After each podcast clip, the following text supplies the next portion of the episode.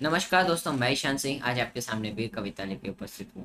वीर कविता रामधारी सिंह दिनकर जी द्वारा लिखी गई रामधारी सिंह दिनकर जी ने इस कविता के द्वारा हमें वीरों के गुणों, स्वभावों से परिचित करवाए तो कविता कुछ इस तरह से, सच है विपत्ति जब आती है, कायर को ही दहलाती है। सूरमा नहीं विचलित होते, क्षण एक नहीं धीरज होते, विघ्नों को गले लगाते हैं।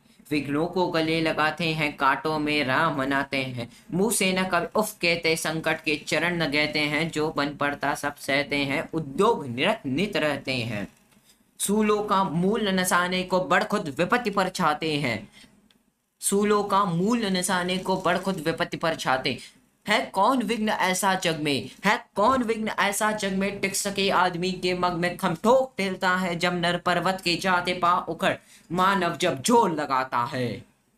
मानव जब ज़ोर लगाता है, पत्थर पानी बन जाता है। गुण बड़े एक से एक प्रकार छिपे मानवों के भीतर। गुण बड़े एक से एक प्रकार छिपे मानवों के भीतर। मेहंदी में जैसे लाली हो, मेहंदी में जैसे लाली हो, व्रत का बीज उजियाली हो। बत्ती जो नहीं जलाता, बत्ती जो नहीं जलाता, रोशनी नहीं बह पाता है, रोशनी नहीं बह पाता है। धन्यवाद।